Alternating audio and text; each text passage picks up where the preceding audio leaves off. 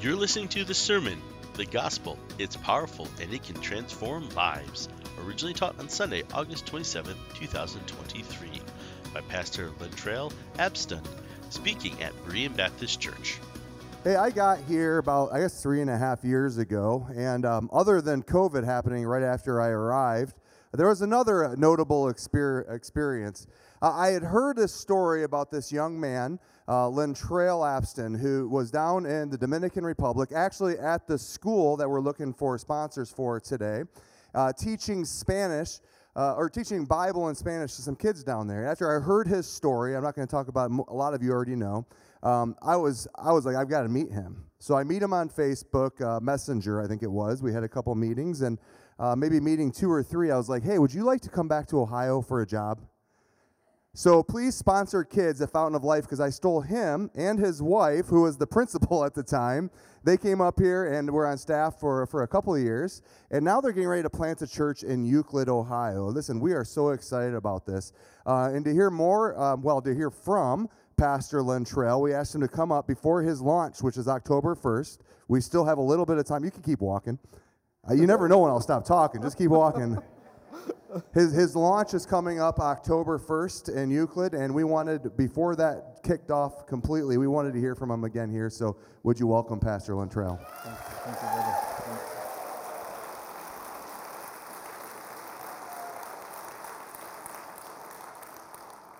Well, good morning, Berean family.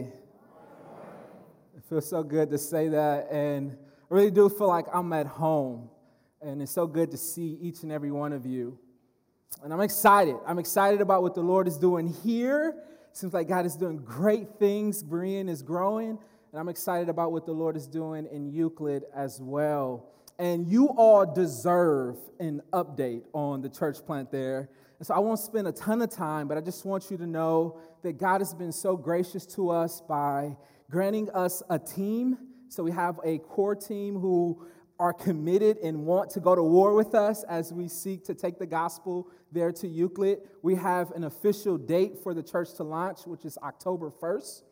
And we'll appreciate your prayers for that. And we're just excited. I'm praying and asking the Lord to give us just 1% of our city. Euclid is about 48,000 people, and I'm asking the Lord, what's, what's 1%? Give, give us 480 people, Lord, to come to know Christ to see Jesus clearly and follow him fully. So that's a little bit of my vision. I'm excited about what God is going to do. Um, we'll start to have kind of preview services next week, and then October 1st will be our launch. So please keep praying for us. We, we covet your prayers. And I want to be honest, in this last year, it, it's been a hard road. There's been challenging times, and there's one message that I must keep preaching to my own heart. And it's this that the gospel is powerful and it can transform lives. Amen. The gospel is powerful and it can transform lives. Just this past Thursday, I stood before 22 students. None of them have a relationship with Jesus. And they're kind of like, hey, hurry up and talk because we want pizza. But I'm standing there and I give them the gospel, believing that the gospel is powerful and it can transform lives.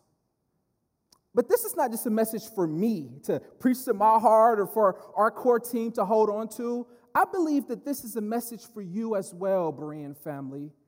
As you invest in gospel ministry and as you engage in gospel ministry, you too must remember that the gospel is powerful and it can transform lives. Have you ever questioned all the resources, all the giving you give to gospel ministry, all the investment you do in gospel ministry? Have you ever questioned, is this, is this making any impact in the world? You look at the map out there. Have you ever wondered, like, God, are we really making a difference in the world? Or, or what about in your personal relationships? Maybe you have a son or daughter or grandchildren who don't know the Lord and you shared the gospel with them and they haven't come to faith now. Have you doubted whether or not they can be saved? Have you doubted that the, the gospel message can have an effect in their hearts and lives? Have you ever doubted that? And so I want to remind you this morning, again, that the gospel is powerful and it can transform lives. It's a reminder for us all this morning.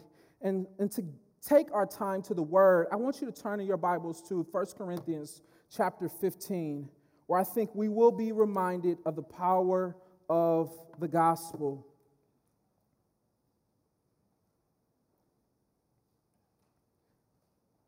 I want to read verses 1 through 14 of chapter 15.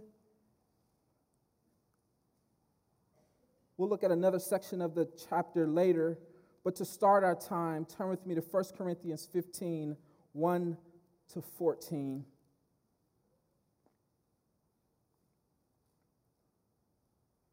Paul writes to the church there in Corinth Now I remind you, brothers, of the gospel I preached to you which you receive, in which you stand, and by which you are being saved, if you hold fast to the word I preached to you, unless you believed in vain.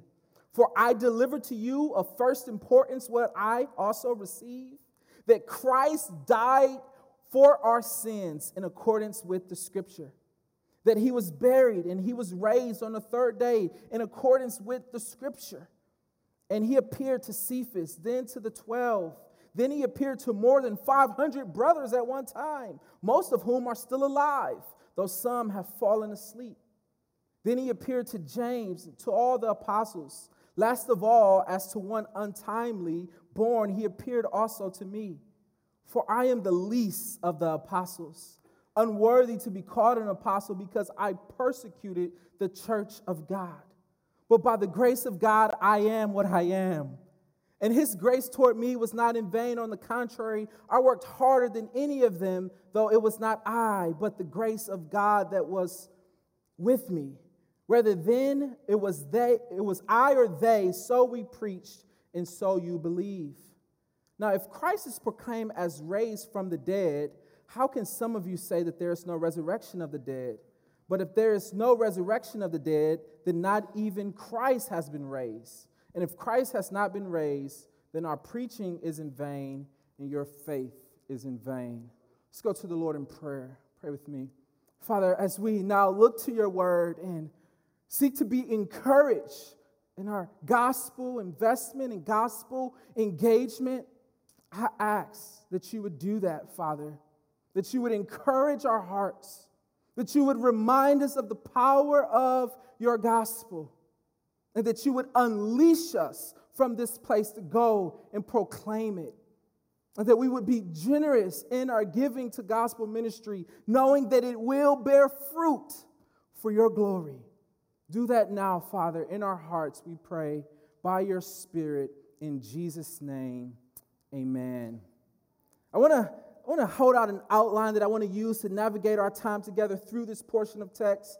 And I believe that it will remind us of the power of the gospel. I have three points. They're very simple and they go like this. I want to talk about what is the gospel. Secondly, I want to talk about what the gospel does. And then third, I want to talk about what the gospel promises. Did you catch that? What is the gospel? What the gospel does, and then what the gospel promises. First, what is the gospel? And Paul here, he tells us what the gospel is. To be simple, it is this message that God saves sinners. That God saves sinners. It is the report that in Jesus, God is reconciling this broken world to himself. God is redeeming the world from its brokenness and bondage through Jesus Christ. Look back with me at verse 3 where Paul tells us for I delivered to you of first importance what I also received that Christ died for our sins in accordance with the scripture. It's an important verse right here, wouldn't you say? And there's some things that Paul is presupposing the audience understands. For, for verse 3 to have the effect that it should on us, we must understand that there's a couple of things tucked inside of this phrase. For, for Christ dying for our sins to really have an effect and really make sense, we need to understand at least three things. Number one is that God created the world for himself, for his glory. And he put men in the world who was responsible to him, to live with him, to worship him, to, to be his people. God created man for his glory. And man was responsible. And then the second thing this text it's, it's you got to understand kind of a presupposition here is that something terribly wrong has happened to creation. Something terribly wrong has happened to creation. The world has fallen. Creation is now corrupt. Why? Because of sin. First parents rebelled against God in the garden, and ever since then, sin has totally corrupted the creation. And it's not just out there, brothers and sisters, it's like in us. Amen? Sin has corrupted us. Our hearts are corrupted because of sin. Our desires, our thoughts, we as a people, apart from God, are corrupted by sin. And then the third presupposition I think that's here for verse 3 to really have its effect on us is that there's only one who can make the world right. The world is broken, and there's only one who can fix it. And his name is Jesus. And so, with that presupposition, with those presuppositions, verse 3 has this effect. It has a powerful effect on our hearts and a powerful effect for our world. Christ died for our sins. Now is good news, amen. When we understand that our world is broken and only one could make it right Christ Jesus. Look at verse 4 with me. He says that he was buried and that he raised on the third day in accordance with the scripture. When Paul says that Christ was buried, I think it's important because he wants the people to know that Jesus was really dead. Like he was in the grave. It wasn't this theory of him act, not really dying on the cross, but kind of being healed over here. No, he was dead, he was in the grave. But on the third day, he rose. He rose, and that's the main issue of this chapter. Some people there in Corinth were saying that there was no resurrection. And if you deny the resurrection, Paul is saying by implication, you are denying the gospel, which saves us. So, Paul wants them to know that the resurrection is real, and he retells us what the gospel is, and he's solving this issue. We see that that's the issue when you look at verse 12. It says, Now, if Christ is proclaimed as if, now if Christ is proclaimed as raised from the dead, how can some of you say that there's no resurrection of the dead? But if there's no resurrection of the dead, then not even Christ has been raised. And if Christ has not been raised, then our preaching is in vain, and your faith is in vain. So Paul wants them to know if you do away with the resurrection, you do away with the gospel. And he gives three amazing evidences for the resurrection. You might want to note these. He gives evidence for the resurrection that's quite compelling. Number one, he says there is an empty tomb. The tomb is empty. Christ is not there. He has risen. You can check historically. Go look, there's no body. The tomb is empty. Secondly, he says, look, look there, verse 5, he says, He appeared to Cephas, then to 12, then he appeared to more than 500 brothers at one time. There were eyewitnesses of the risen Christ. This is the compelling evidence here because if the apostles are proclaiming Christ has risen from the dead, and they're saying, hey, you can go talk to people who've seen him it's a compelling argument. He says, Many of them who are still alive, though some have fallen asleep. So Paul tells us the eyewitnesses are a compelling proof for the resurrection. And then last, lastly, the last evidence for the resurrection is the fact that lives are being changed by this Jesus.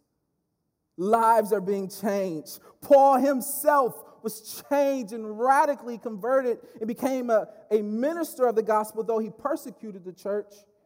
And all throughout that region, lives were being changed.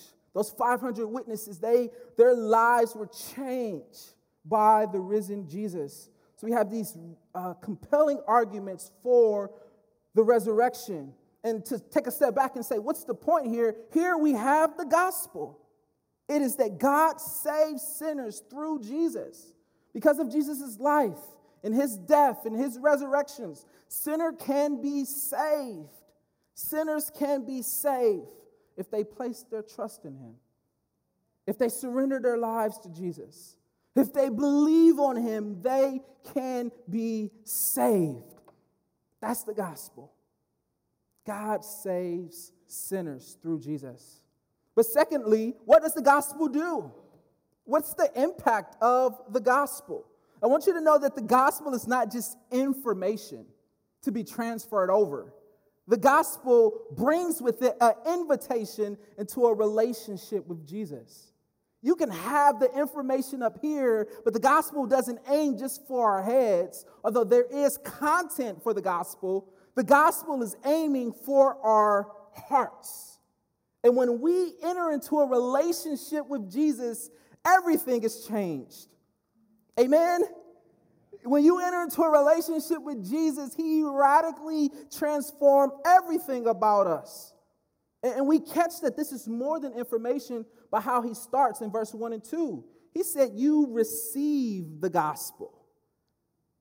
You see, it's more than just information. You believe that you're standing on the gospel. You are persevering. You're holding fast to the gospel. And so it's this, it's this relationship that the gospel brings us into with Jesus. And when we enter into this relationship, it transforms us.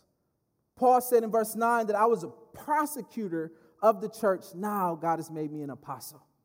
The gospel transforms people. I myself, I was a broken and angry young man. And in a prison, Jesus came and brought good news to me through messengers. And it radically transformed my life. And you too, think about some of your lives, where you were before Jesus. I think the, the, the text in chapter 6 where Paul lists this kind of this group of sins and he says, Such were some of you. Think about what were you before Jesus? What were you? You were broken. You were hurting. You were empty.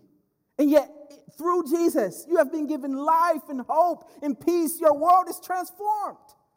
The gospel transforms people. But not only in, and I want to just take a step back.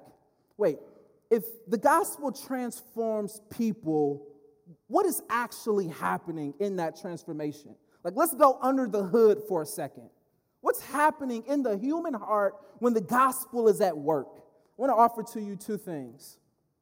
Looking at, under the hood at the human heart, the gospel is working inward renewal. First of all, say, what do you mean by that? Well, apart from Jesus, we live with shame and in fear and in guilt. But when the gospel comes in, it, it, it drives away the, the fear, the guilt, and the shame. It's taking out the old and replacing it with the new. And then what's the new? The new is this identity. When we accept Jesus, we are made children of God. Amen? We are made children of God. We are no longer full of guilt and shame and fear. We are now God's children. And that identity is super important. Through reconciliation with God, we are no longer his enemies, but his children. And that operating in the human heart radically transforms our behaviors, how we see the world, how we see ourselves, how we see other people. And so when the gospel when someone accepts Jesus through the gospel, it brings this inward renewal, removing guilt, fear, and shame, and bringing this assurance that you're God's child. You're accepted, you're loved. It's amazing. Now, when that person with the transformed heart goes and lives in the world, the gospel then transforms communities. Amen? And that makes me think of Paul McMillan the missionary there in the Dominican Republic, he moved there around 86, 87 into Juan Tomas, and he preached the gospel Sometimes he would drive his little bus into the village and hang out a light and open his Bible and preach the gospel. And it was close to 15 years of ministry, and he's seen little to no fruit. So much so that he got to a point where him and his wife were questioning if they should remain there in the Dominican and do missionary work. But he was sowing seeds. For 20 years, he sowed the seed of the gospel. And then and let me just remind you, I, I, didn't give context of that village, but the village of Juan Tomas was a very dark place. There was witchcraft within that village. There was this nominal Catholicism that really wasn't even uh, the Catholic faith in itself. It was very nominal. It was almost like this syncretistic religion, my wife could tell you. The place was a dark place. And for 20 years, Paul just sowed the seed of the gospel. Then one day, God sent the group from Berean to do an English camp there. And all the seeds that have been planted, God made them grow. And a group of young people were saved, my wife, my wife in that group. And from that, a church formed. And as God began to bring his people together and form a church, ministries exploded, A school exploded. A high blood pressure program was brought in, and many people are now being impacted by the ministry there. The gospel not only transforms people, it transformed communities. And we can see that there in Juan Tomas. There's hundreds of students who have been released from the school with a biblical worldview now living that out in the community there. It's amazing to see how many people come and have been blessed by the ministry. There's so many people go down to the Dominican to, to serve, and they just are amazed and are blessed themselves to see what God has done in that village. What, what was it? What, how did that happen? It was the gospel. The seed is sown, is watered, but God will make it bear fruit. Amen. This leads me to my last point of what the gospel promises. What does the gospel promise us? Look with me at verse 20 later in this chapter. It says, chapter 15, verse 20, but in fact, Christ has been raised from the dead, the first fruit of those who have fallen asleep. For as by a man came death, by a man has come also the resurrection of the dead. For as in Adam all died, so also in Christ all should be made alive, but each in its own order. Christ, the first fruits, then at his coming, those who belong to Christ. What is God promising us through the gospel? It's simply this that he will restore all of creation through Jesus. He's going to make all broken things new. That's the promise. And we have this assurance that when Christ comes back, we, we, our bodies will be glorified and we will be with our Lord forever. Think about the hope you have in Christ. That when He returns, you will forever be with Him and He will wipe away every tear from your eye. And in that glory, there will be no more sickness, no more death, no more cancer there will be joy in life forevermore. Think about worshiping God without a sinful heart because that is yours in Christ because of his work coming in glory. Think about this hope we have. Now, think about those who don't have it. Because the gospel makes great promises to us that God will restore all things and make all things right. But there are people right now outside of Christ.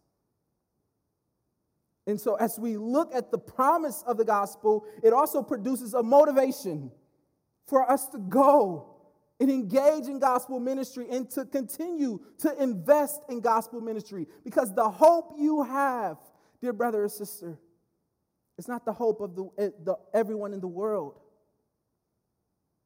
There are many people, maybe those you know, maybe many in your family, who lack this hope and assurance.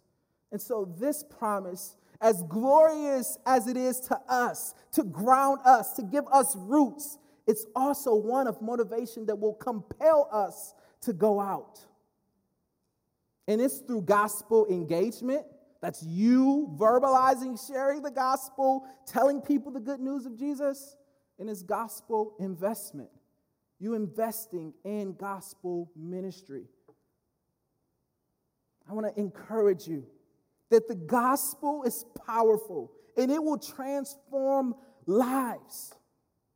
So continue to invest in it and continue to engage in gospel ministry. Let us pray. Father, thank you so much for this opportunity uh, to just open your word and to share with my dear brothers and sisters. We are reminded this morning that your gospel is powerful, it can transform lives. So energize us to continue to share it, to continue to invest in it. Energize us, Father, to help us not to lose heart, to become lukewarm in our gospel uh, proclamation, in our gospel ministry. Help us, Father, to be steadfast, encouraged, abounding in your work, investing in gospel ministry, and engaging in gospel ministry. Help us to do that in Jesus' name. Amen. Before everybody sits down for one quick thing, um, I'd like the deacons uh, that are on this floor to come forward, and any pastor that's on this floor to go ahead and join me on stage real quick. Everybody else, go ahead and take a seat. Um, also, bef- Pastor Lentrail and Ingrid, would you guys come up here? We want to we want to pray over you guys. Um, but as, as he was talking up on stage, yeah, as he was talking, especially Pastor Lentrail was talking, it's like, my goodness, the the, the marks and tracks of a God movement. Paul McMillan goes down. Where is he from? He's Canadian. God can even use Canadians. This is absolutely right, Dale? Paul McMillan goes down to Dominican Republic 15, 20 years is serving the Lord, preaching the gospel. God sends a team from Berean to go down there we see people come to Christ. You know, we have this awesome woman who comes to Christ through this ministry in the Dominican Republic, continues to follow the Lord, becomes a principal of the school that they started, a fountain of life. Lentrail, growing up in East Cleveland, finds himself in prison, comes to Christ in prison, ends up in the Dominican Republic, having married Ingrid learning Spanish and teaching the Bible in a school. Now, God calls both of them to leave Fountain of Life to come to Central Ohio uh, and then to Northern Ohio to plant a church in Euclid. Friends, only God can do that. Only God can do that. So, I want to tell you about two opportunities just quickly. First of all, sponsor a kid at Fountain of Life we kind of owe it to them. so do that. You can do that today.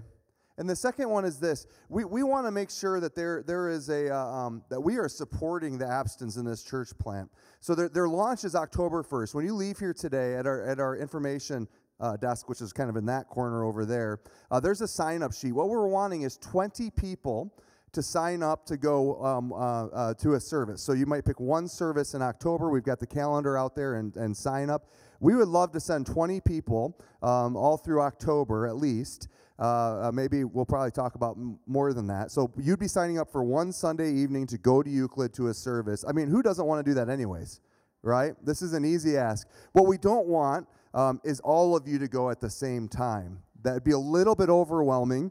Uh, um, particularly when, when, when the Abstons are, are seeking to reach uh, people in Euclid. Let's make sure they have seats, right? So 20 people a week, um, so you can sign up to do that today.